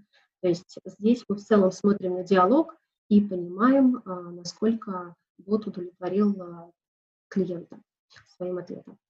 А, для того, чтобы отвечать быстро, безусловно, нужно непрерывно развивать модель, не забывать о том, что наращивать а, интенты, наращивать обучающую выборку тоже нужно. Хотя сейчас мы пришли на такую стадию развития, когда поняли, что работать с контекстными интентами, да, с интентами не только первого, но и а, дальнейших уровней необходимо с помощью другого подхода, сейчас об этом тоже расскажу. Но все же не стоит останавливаться, постоянно мониторить, постоянно работать над э, вопросами. Появляются новые продукты, процессы, а, все часто задаваемые вопросы нужно задавать чат а, По поводу быстрой настройки и вывод на продакшн интентов в аварийных ситуациях. На самом деле это преимущество нашей модели, проявило себя как раз-таки во время пандемии, в апреле, а, марте-апреле этого года, когда а, клиентские а, запросы просто достигали 6-7 тысяч в час по вопросам, связанным с коронавирусом и отсрочки платежа, мы внедряли буквально за 20-30 минут, разворачивали на модели абсолютно готовый интент с вопросом, с вопросами, да, предполагаемыми от клиентов, с ответом, со скриптом, и в моменте уже могли да, обучать. А, конечно же, это было огромным подспорьем для контактного центра, потому что операторы просто физически могли справляться с такой нагрузкой. А клиентский опыт, я думаю, здесь а, все-таки а, был увеличен, повышен, потому что чем ждать, допустим, своего ответа час, конечно же, приятнее получить его в таком быстром режиме, в моментальном от. Внедрение интерактивных подсказок для клиента. Есть у нас подсказки. Стараемся и Э, будем развивать еще эту тему дальше, я имею в виду про UI а, нашего чата, потому что здесь эм, есть куда стремиться, а, есть над чем поработать, поэтому а, помимо того, что вот сейчас начинает вводить э, свой вопрос, у него возникают э, наиболее, ну, варианты наиболее похожие с его запросом подсказок. А, мы будем развиваться в эту тему, э, дальше работать э, с стартовыми хитами, так называемыми, динамическими, то есть вести клиента по диалогу и стараться минимизировать его ручной ввод для того, чтобы привести по сценарию, э, так скажем, бесшумно, и при этом на оператора он не попал. Это, конечно, наша цель. А, но при этом сделать это качественно. Про персонализацию. А, здесь все тоже просто и понятно. Интегрируемся с сервисами, отвечаем конкретно по кредиту клиента, сколько осталось платить, а, сколько задолженность, не знаю, по а, в льготном периоде, когда он закончится. Вот на такие вопросы обязательно нужно отвечать, а, конечно, персонализированно. Иначе однозначно выход на оператора и зачем тогда нам чат-бот. Реализуем сценарий обслуживания, я тоже про это уже говорила. Удерживаем контекст для бесшумного диалога, то есть задача с клиентом общаться беспрерывно, а, для клиента мы, как обычный мессенджер, да, он просто задает вопрос через 5, через 10, через час. А если это в продолжении, вопрос второй, третий, в продолжении предыдущего, обязательно должны а, это понимать, учитывать и общаться на одной волне. И вот как раз-таки про то, к чему мы пришли а, на этапе следующего нашего развития, а, к тому, что, а, да, самые часто задаваемые вопросы мы автоматизировали. А, при этом мы досконально просто изучили вдоль и поперек все спрашивания клиентов а, и работаем сейчас над этим. А, работаем с помощью использования сущности, то есть ищем в. Э, в фразе клиента паттерн ключевое слово, с помощью которого нам модель помогает определить более точный запрос клиента и ответить более качественно. Давайте перейдем, наверное, хорошей ноте и поделюсь немного с цифрами про то, какая у нас сейчас точ- точность распознавания клиентских запросов. А, это 87% на сегодня составляет. То есть в 80% наш бот отвечает корректно а, клиенту. То есть это ручная, а, скажем так, прочитка диалога, где мы точно знаем, что клиент был удовлетворен ответом на его вопрос. И при этом диалогов, которые были закрыты с участием чат-бота, у нас составляет сейчас 45%. А, почему здесь заголовок «Честно быть выгодно»? А, искренне считаю, что честным быть выгодно – это не только а, заголовок, скажем, да, наш, нашего банка, ремарка, а, но в том числе и нашего чат-бота. Не стоит выдавать а, чат-бота за оператора, а, стоит, наверное, просто обучать искусственный интеллект так, чтобы он был почти неотличим по своим мозгам, но при этом все-таки клиент должен понимать, с кем он в этот момент общается. А, хотелось бы поделиться здесь тоже а, хорошими положительными отзывами нашего клиента, наших клиентов, где поставили нам пятерку а, и сказали, что в принципе не так уж бот и плох. И вот в продолжение последнего отзывы клиента, где он говорит, что и бот ответил, человек добавил, хорошо, они работают в команде. Вот, наверное, действительно хотелось бы пожелать и себе, и каждому банку, чтобы и человек, и робот работали хорошо в команде. При этом наш клиент был удовлетворен. А, человеку, точнее боту, да, действительно, никакие премии не нужны, его не нужно никак поощрять. Самое главное – это, наверное, клиентская лояльность, которую мы должны развивать, и когда мы будем получать ее и получать такие отзывы, наверное, это и есть самая лучшая похвала и награда для любого чат-бота. Наталья, спасибо большое. Да, Василий Юрченко спрашивает вас. Наталья, внедрение бота ожидаемо даст какую-то сумму сокращения издержек. На, на большой базе вполне возможно даже внушительную сумму. А насколько серьезная сумма получается при расчете экономии на одного клиента? Скорее всего, ведь правильно мерить ценность технологии, приближаясь к юнит-экономике. У нас а, внедрение чат-бота в канале а, позволило сократить косты порядка 3-4 центов на а, минуту разговора, ну, минуту диалога обслуживания. Это достаточно большие а, косты, потому что у нас очень много клиентов, и экономия рассчитывается несколькими миллионами долларов. Василий продолжает задавать вопросы. Наталья, как вы оцениваете 45% закрытых диалогов ботом? Не ведет ли к негативу у 55%? Если это негатив, то это же тоже не очень здорово. У команды это два балансирующих показателя. Это автоматизация и голос клиента. А, соответственно, то, что говорит Наташа, мы очень а, четко смотрим и на один, и второй показатель. И что касается там 55% тех, которые выходят на оператора, честно быть выгодно, и э, на самом деле у нас выход на оператора не закрыт, как во многих ботах, да, когда люди стремятся показать высокие параметры автоматизации, 60, 70, 90 процентов. У нас клиент при первой же просьбе позовите оператора, он переключается на оператора это наша политика, это наше осознанное решение, потому что сейчас клиенты очень чувствительны к сервису, и если клиент не получает достаточного уровня сервиса в нашем канале, он может уйти не только из канала, да, потому что мы часть клиентского пути, он может покинуть банк. А, девушки, спасибо вам большое. Наверное, последний вопрос, хотя он адресован был всем докладчикам. Олег Панин спрашивает, бывают ли кейсы совместной работы чат-бота и сотрудника банка в одном чате – с одним клиентом. Я так понимаю, э, речь идет не о тех случаях, когда управление передается от, чат-бот, от, от чат-бота к оператору, а именно совместного, прямо в одном канале, чтобы они одновременно добавляли ценности клиенту. Ну, в теории это, конечно, бывает на самом деле, а, но у нас таких кейсов а, нету, потому что у нас точка присутствия нашего канала – это авторизованная зона мобильного банка и там уже мы, в принципе, все то, что могли бы внутри ботом спросить, а, мы уже знаем о клиенте. То есть есть а, варианты, когда нужно заполнить какие-то анкеты, клиентские данные внутри диалога. Тогда логично передавать это на бота для того, чтобы оператор не тратил на это время.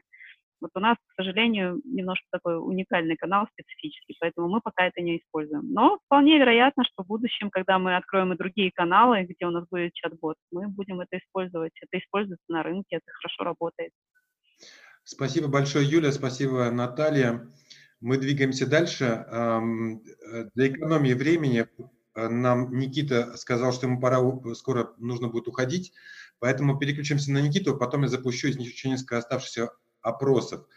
Да, давайте, с одной стороны, я прям качался с, от, от с, как, там, я слушал Петра, мне так думаю, ну, все правильно говорит, все нравится, потом раз так что-то ёкает, потом э, Мишу слушал, и там так, и с этим я согласен, но внутри опять что-то ёкает, э, э, есть какие-то возражения, вот. Э, я немножко, я постараюсь, несмотря на то, что у меня там есть какие-то слайды, сместить немножко фокус на те вещи, которые уже, э, ну, как бы еще не обсуждали. Все-таки мы тут э, на, как бы, от Usability Lab э, э, вебинаре я попро- э, постараюсь поговорить про, про дизайн, э, концептуальный дизайн, ну, э, в английском смысле слова дизайн, не как э, что-то графическое, а как что-то с точки зрения проектирования.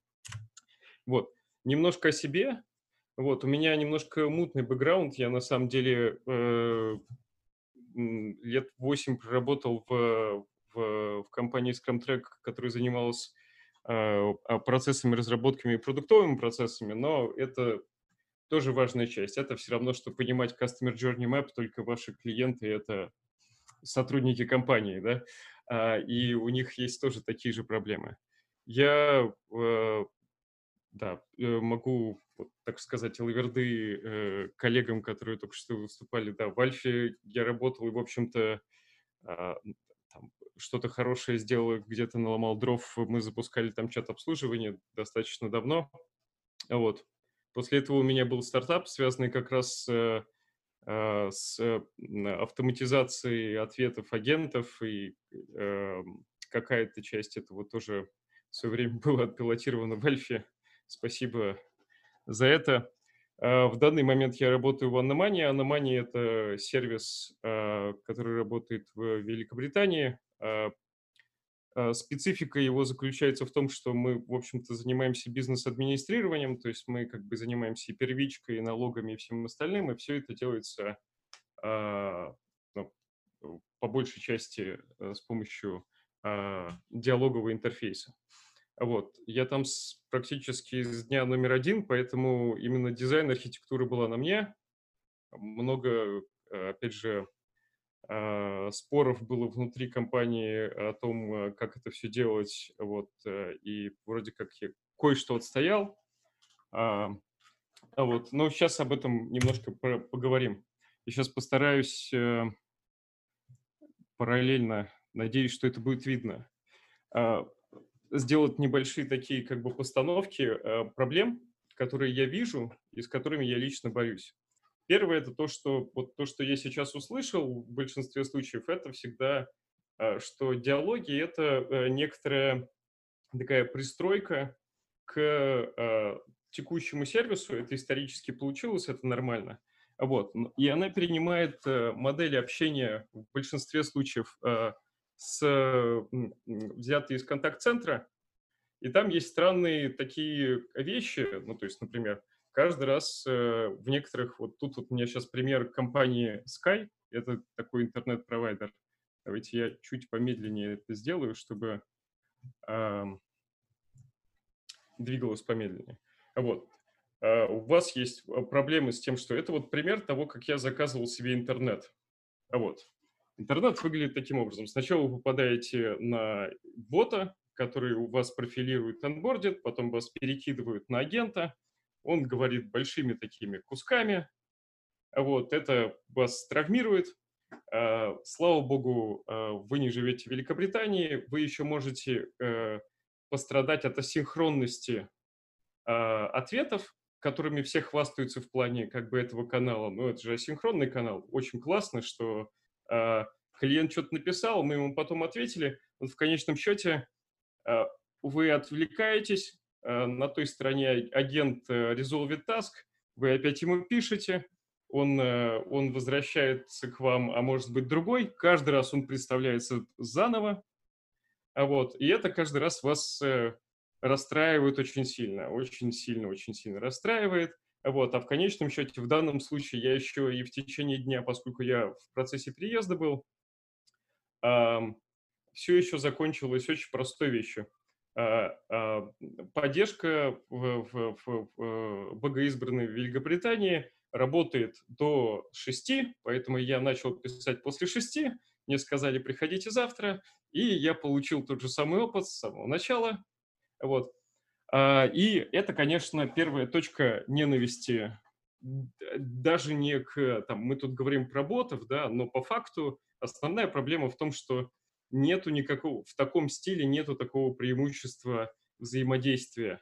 Это кажется, что это модный канал, но на самом деле вы ну, только еще и попадаете э, а, на эту асинхронность. В этом смысле лучше уж повисеть 30 минут на телефоне, ну уж добить эту задачу. Вот. И э, ну, сам подход, он как происходит?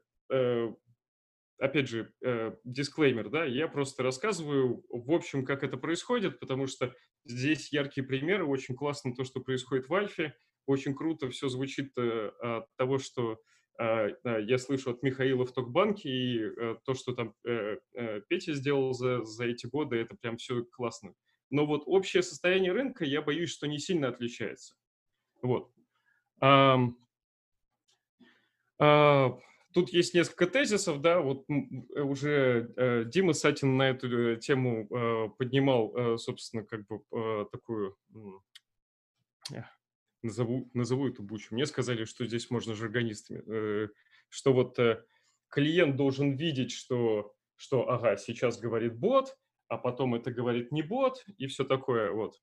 А, и самое главное, архитектура, мышление а, текущей компании, она построена таким образом, что вот, вот есть интерфейс, да, и а, чат-канал или а, а, телефонный звонок, это последняя зона для эскалации. Это значит, что клиент обосрался, он уже в фрустрированном состоянии, он идет в, в чат или э, в, как бы звонит уже в, в, в нервозе. Ну, потому что у него есть ощущение того, что, ну, блин, я не справился, и какой бы там э, э, добрый колл-центр не был, или какие бы няшные э, люди не сидели в чате, или как бы умно не отвечал бот, он уже находится в агрессии. И это первая концептуальная проблема, которая как бы я вижу в, э, а, в, в дизайне вот именно диалоговых систем.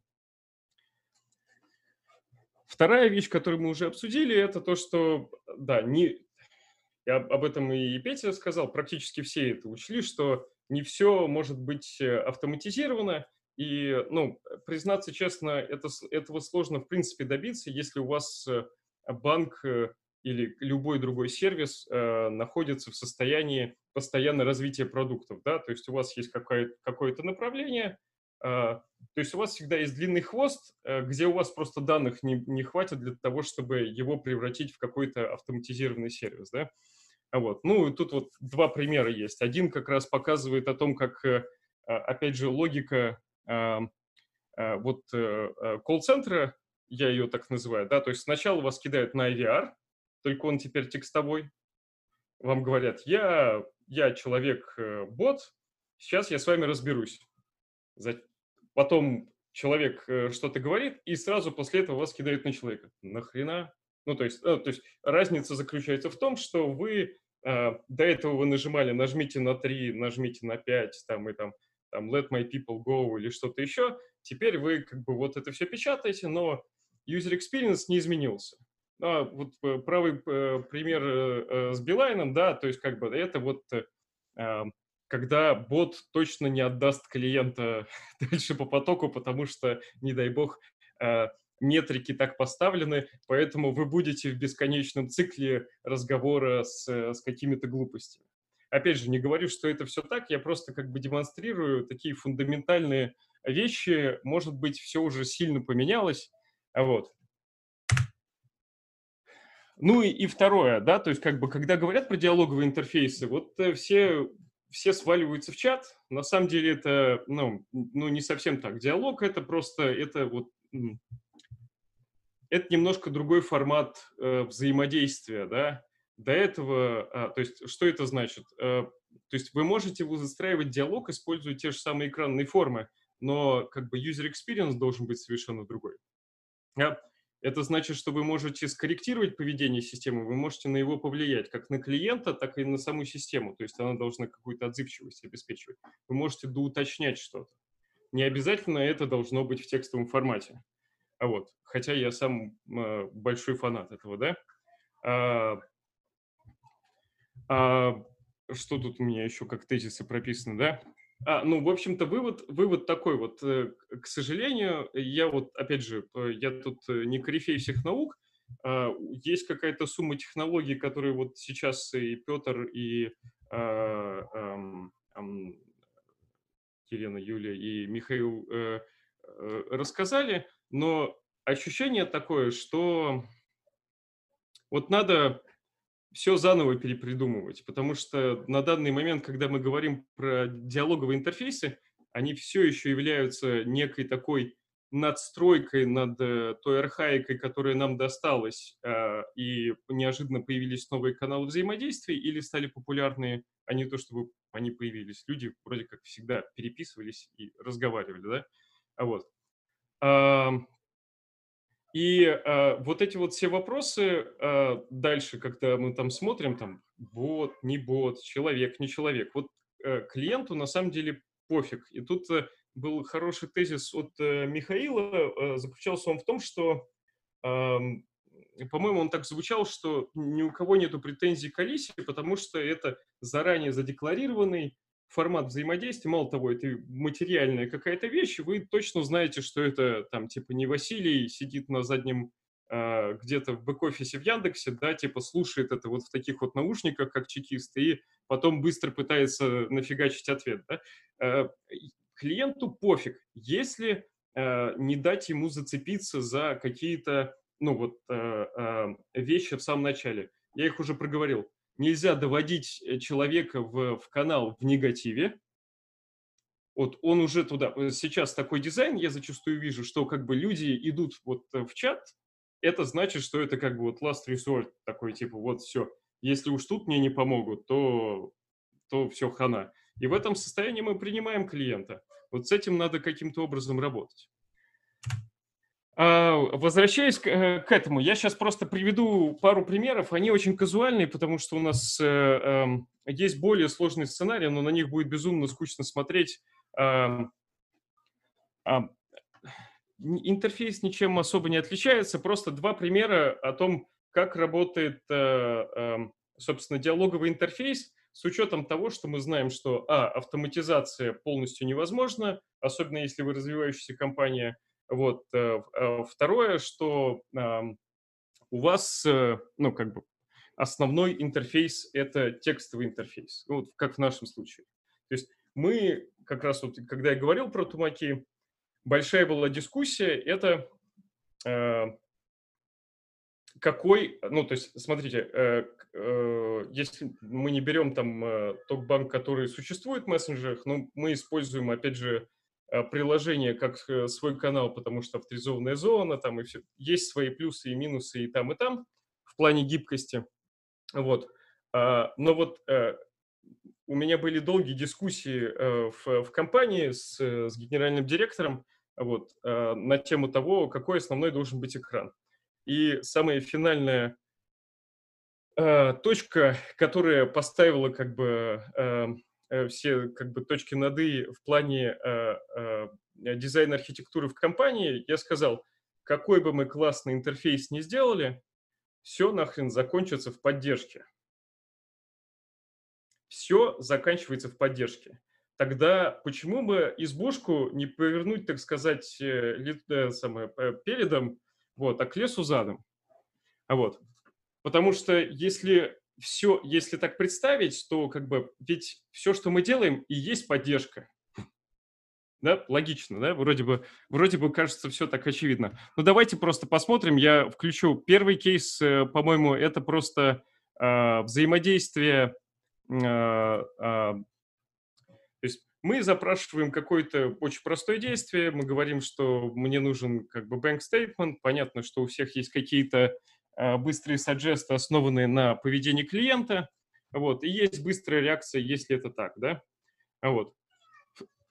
Как вы заметили, э, я об этом говорил, что то есть у нас нету имен, у нас нету Василий, у нас нету там э, Татьяны, у нас нету Лилии, там никого нету. У нас есть сервис Анна, мы, мы вас обслуживаем. Это первая точка.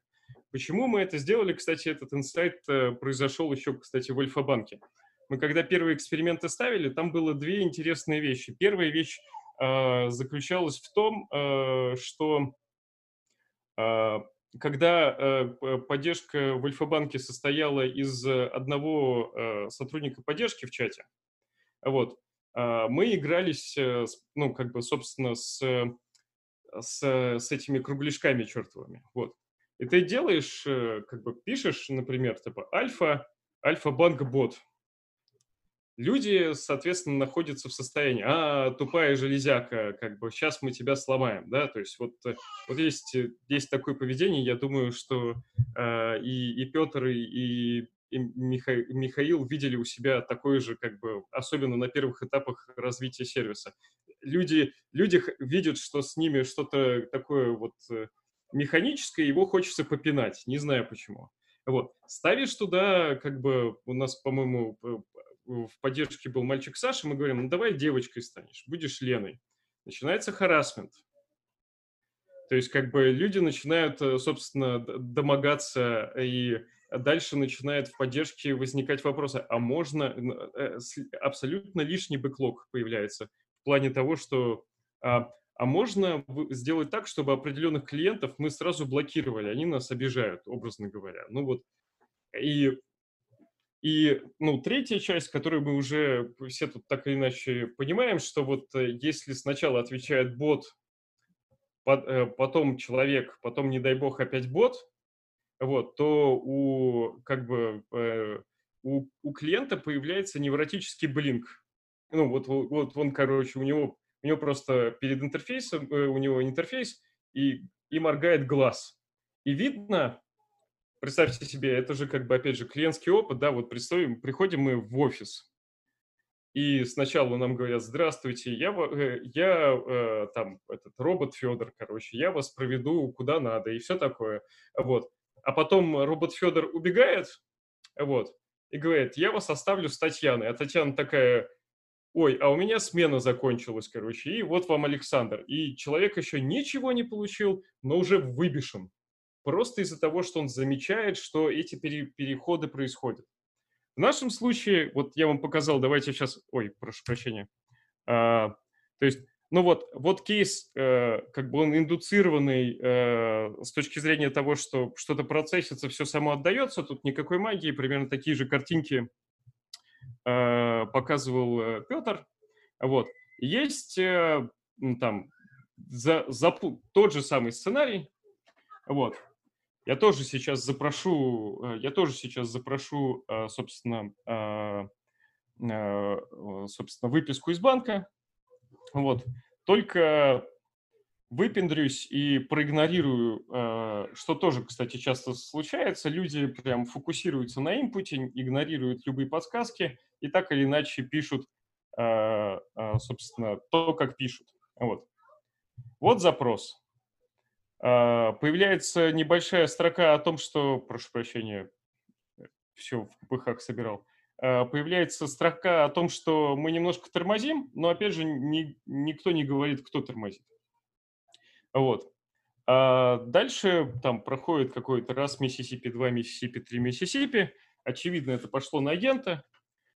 Ну, есть какая-то прокрастинация. Клиент бы в этот момент мог бы еще сказать, типа, алло, и так далее, и так далее. Вот. И вот он вернулся.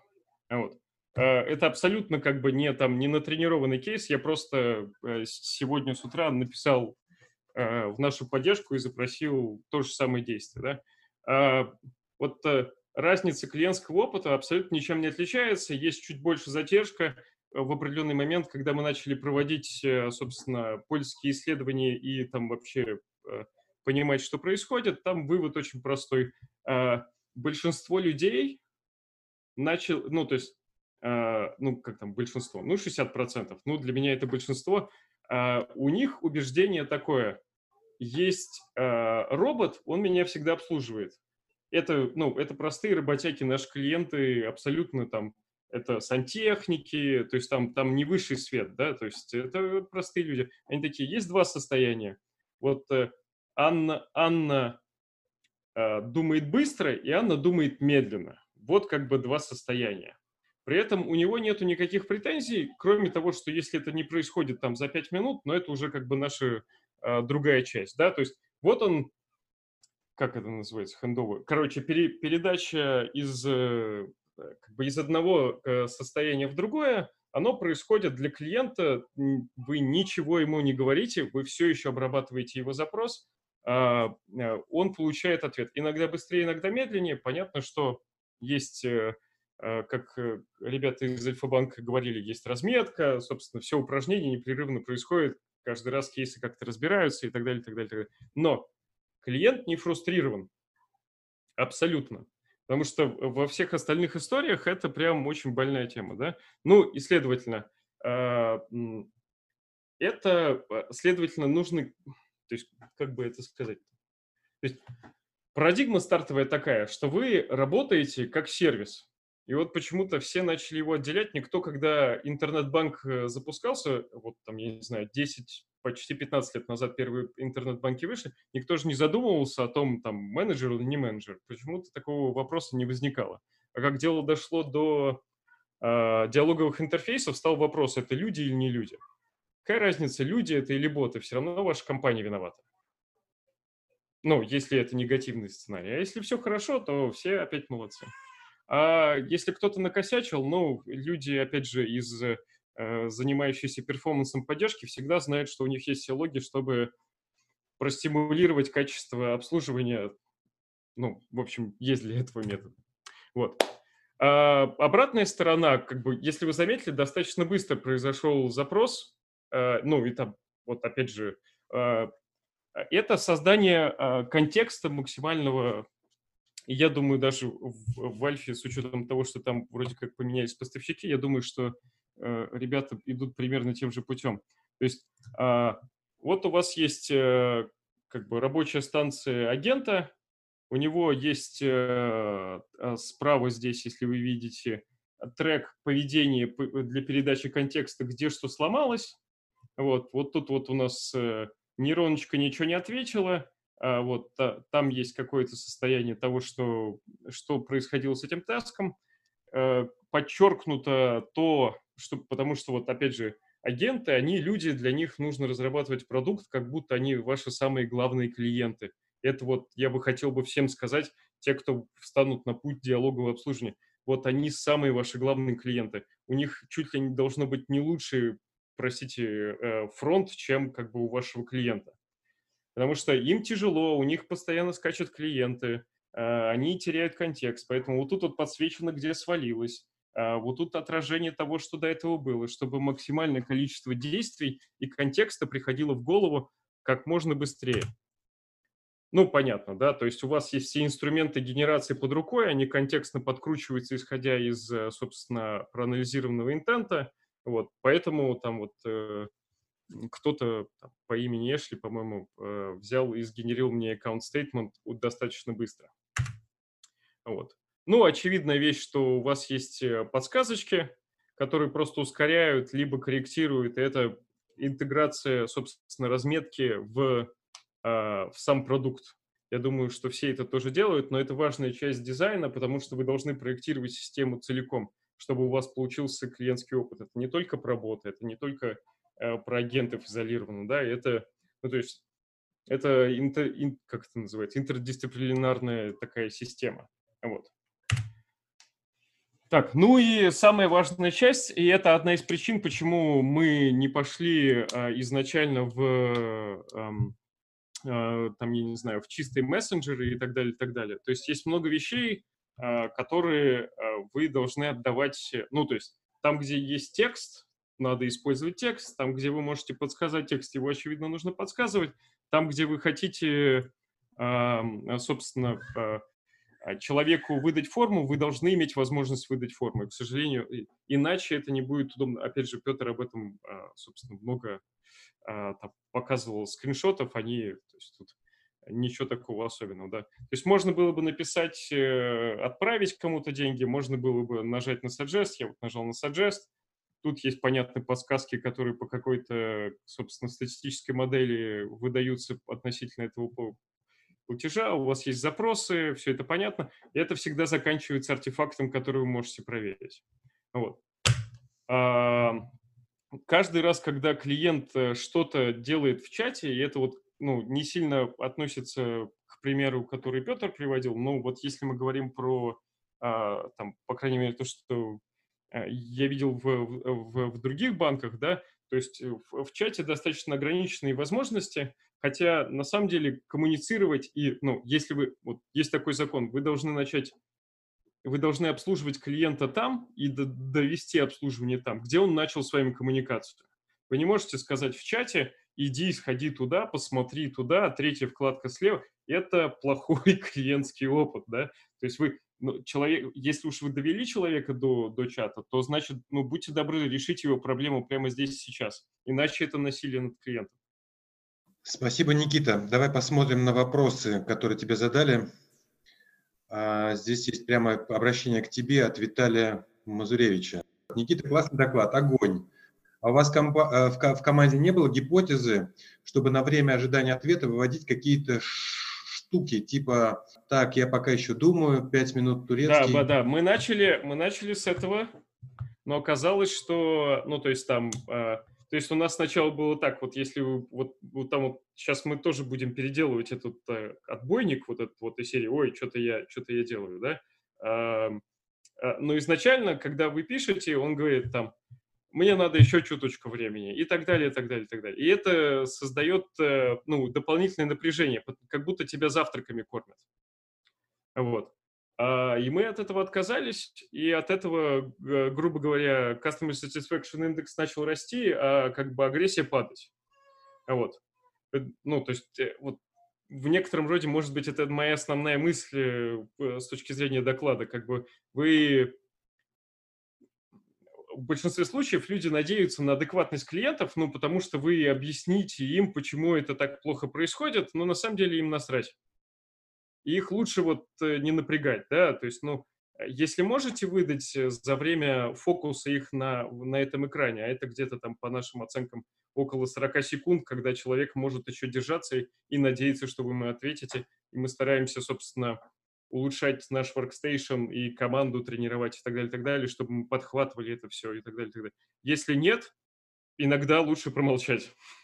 Василий Юрченко передает тебе слова благодарности за, за мясо. Мясо показал кейсы. Спасибо большое. А вот такой вопрос, э, может быть, ты сможешь на него ответить, от Гургена Андреасяна.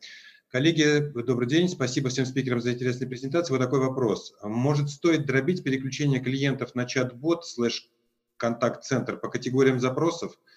том смысле, что презентация, простите, претензии и уточнения, где клиент уже заведомо в негативном и беспокойном состоянии перенаправляет на человека, а сервисы и информационные запросы на ботов, в том числе оплата мобильного, остатков и так далее. Ну, э, я не знаю, э, там пусть ребята тоже как бы выскажутся. Мое мнение такое. Э, вот опять есть все время отделение автоматизированного сервиса от человека, который обслуживает, ну, от человека да, это все равно, что отделять компьютер и менеджера, который сидит в отделении. И то, и другое как бы инструменты нацелены на, э, а, собственно, как бы удовлетворенность клиента.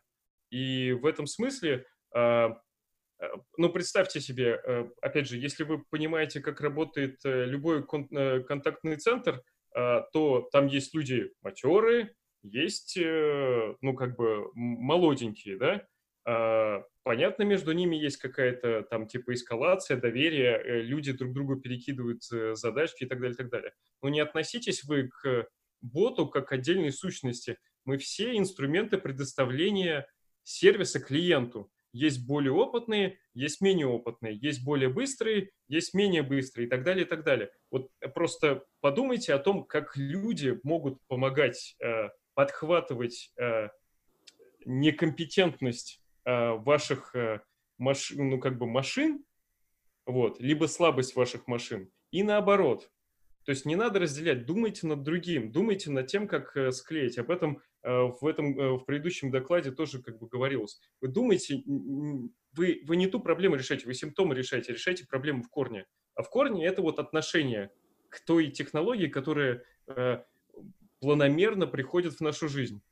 И это такой, возможно, такой типа в, стиле э, сказок э, Азимова э, или что-то из серии, да, вот а, а, а, ну, как бы принятие э, машины как кого-то равного хотя бы в каких-то областях. И в этом проблема. Вот если от, отбросить мысли о том, что как бы это жестянка, а я человек, типа, по которому кровь ходит, и думать об этом с точки зрения ценности ну, клиента, да, то, то вот это все уйдет. Ну, абсолютно. Тогда будет думать, как этого да, обучить или как э, выстроить взаимодействие между этими людьми, чтобы они друг друга подхватывали. Ну что ж, тогда спасибо. Мы чуть-чуть торопились, чтобы Никита успел по, отъехать по своим делам, поскольку он был последний закрывающий спикер. Но я прошу э, э слушателей еще не сразу убегать, потому что у нас есть два, два-три припасенных для вас опроса. Один из них, который мы не успевали, не стали ставить перед Никитой, это что умеет делать э, Conversational User Interface в вашем банке. А, здесь варианты ответов. Общее информационное обслуживание без информации о счетах клиента, информационное, включая информацию о счетах клиента, информационное интертранзакционное, это следующий уровень, переводы, оплаты и так далее. Будет интересно посмотреть на результаты. А, оставшиеся у нас 94 участника а, быстренько отвечают на вопросы. Я дождусь, когда будет 50%, чтобы показать ну, некую репрезентативную.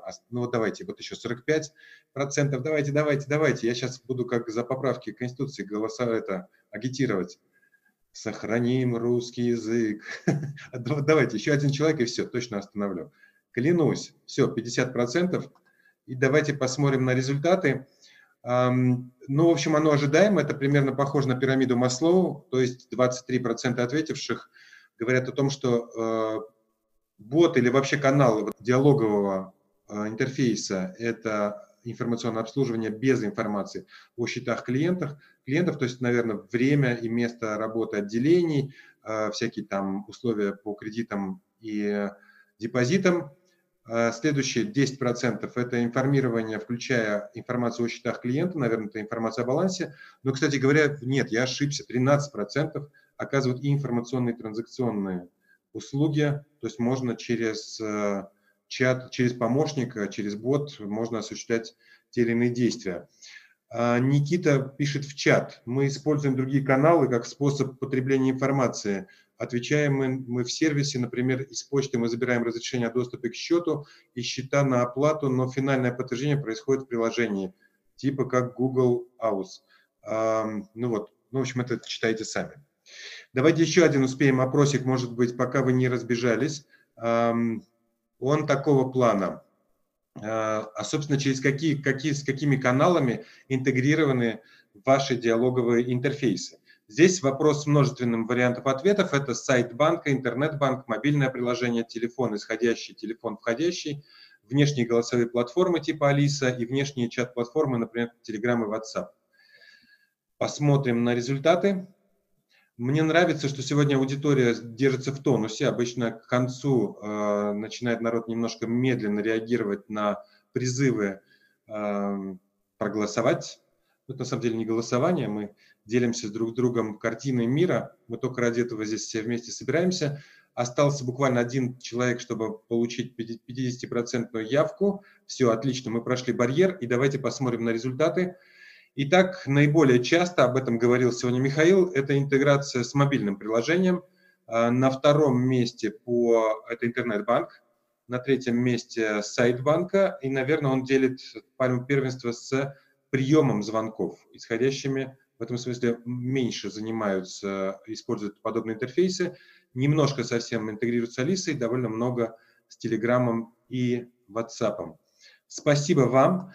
Ну и тогда совсем последнее, уже, наверное, не по теме, несколько объявлений. Значит, в понедельник произошло, на мой взгляд, важное событие в Банке России. Э, было заседание рабочей группы, оно происходило удаленно, поскольку все-таки пандемию никто не отменял, хотя как это, отменили же, но мы все-таки встречаемся удаленно, как и в нашем вебинаре. А интересное было заседание рабочей группы по обеспечению финансовой грамотности для людей, которые требуют защиты. Это люди с ограниченными возможностями. Что примечательно, статус э, был очень высокий у этой группы. Ее э, председателем, собственно, была председателем Банка России Эльвира Сахизадовна Набиулина.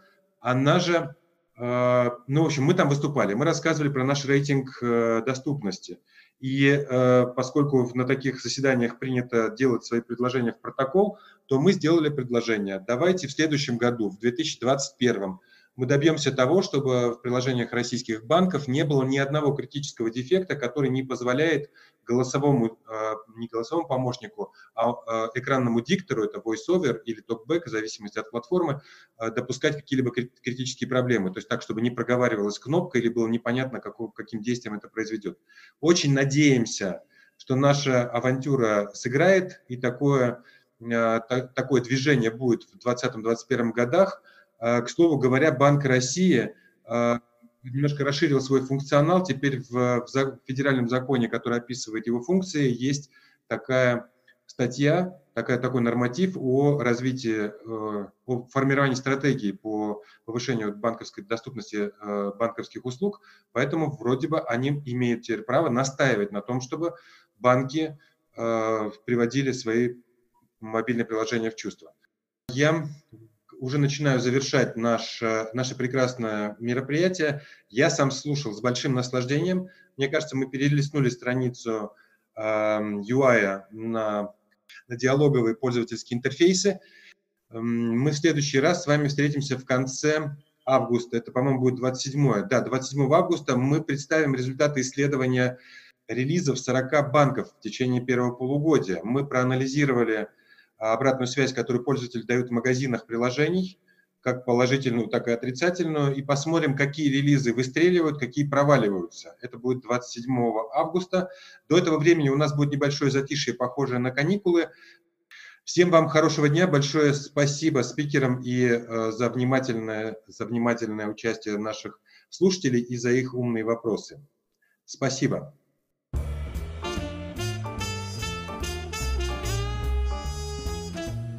Друзья, спасибо, что слушали нас. Подписывайтесь на наш подкаст Usability Lab.